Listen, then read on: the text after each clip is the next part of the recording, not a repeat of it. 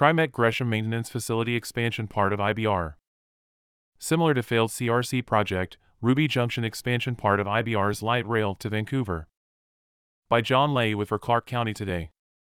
The Columbia River Crossing, CRC, was deemed a light rail project in search of a bridge by the Oregon Supreme Court. A graphic at the May 31st Vancouver Community Forum showed the TriMet Ruby Junction Maintenance Facility in Gresham as being part of the Interstate Bridge Replacement IBR project. It was part of the CRC as well.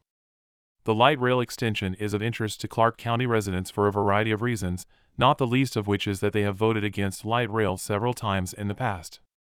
More recently, it was revealed that Washington taxpayers are being asked to fund $150 million of the cost of the three mile extension of the Max Yellow Line into Vancouver. In 2012, forensic accountant Tiffany Couch revealed multiple parts of the CRC were outside the five mile bridge influence area. She found a $50.6 million Ruby Junction expansion proposal, an upgrade to Portland Steel Bridge, and a new TriMet headquarters.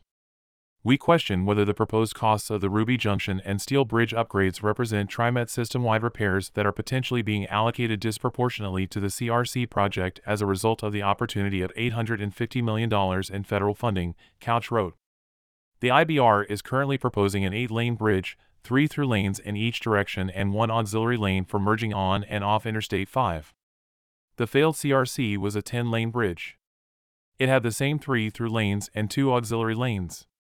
The IBR cost estimates range from $5 billion to $7.5 billion, with the high end more than double the CRC price. What are taxpayers being asked to buy in the IBR? The financial plan indicates the bridge cost is about $500 million, transit costs range from $1.3 billion to $2 billion, the light rail transit component of the CRC was estimated to cost $830 million. Couch revealed the $50 million expansion of Ruby Junction in the CRC was 450% more than the previous two TriMet projects. Nancy Boyd, CRC project director for Washington, responded. To accommodate and complement this addition to the region's transit system, expansion of the current TriMet light rail maintenance base in Gresham and upgrades to the existing steel bridge light rail crossing over the Willamette River in Portland are needed. Couch compared three projects the original Yellow Line construction, the Portland Milwaukie Orange Line construction, and the CRC extension of the Yellow Line into Vancouver. In the original Yellow Line creation to Expo Center, TriMet purchased 17 light rail cars and budgeted $9 million for a Ruby Junction expansion. The Milwaukie Line creation included 20 light rail cars and an $8 million expansion of Ruby Junction. The CRC requested 19 light rail cars and $50 million for Ruby Junction for the Yellow Line extension into Vancouver. A TriMet official confirmed to Clark County today that 19 new light rail vehicles are part of the IBR plan. It was also confirmed that TriMet officials plan to expand maintenance facilities at the Ruby Junction facility in Gresham, but cost estimates weren't provided for either. The extension of Max Yellow Line across the Columbia River would require the purchase of 19 additional light rail vehicles, and thus the expansion of the Ruby Junction facility for their storage and maintenance, said TriMet Public Information Officer Tyler Graff. This expansion would be west of the existing rail yard and would include new maintenance bays. TriMet does not yet know the number of maintenance bays nor the length of track to be included for Ruby Junction expansion. They expect to have more details in 2024 as the design progresses.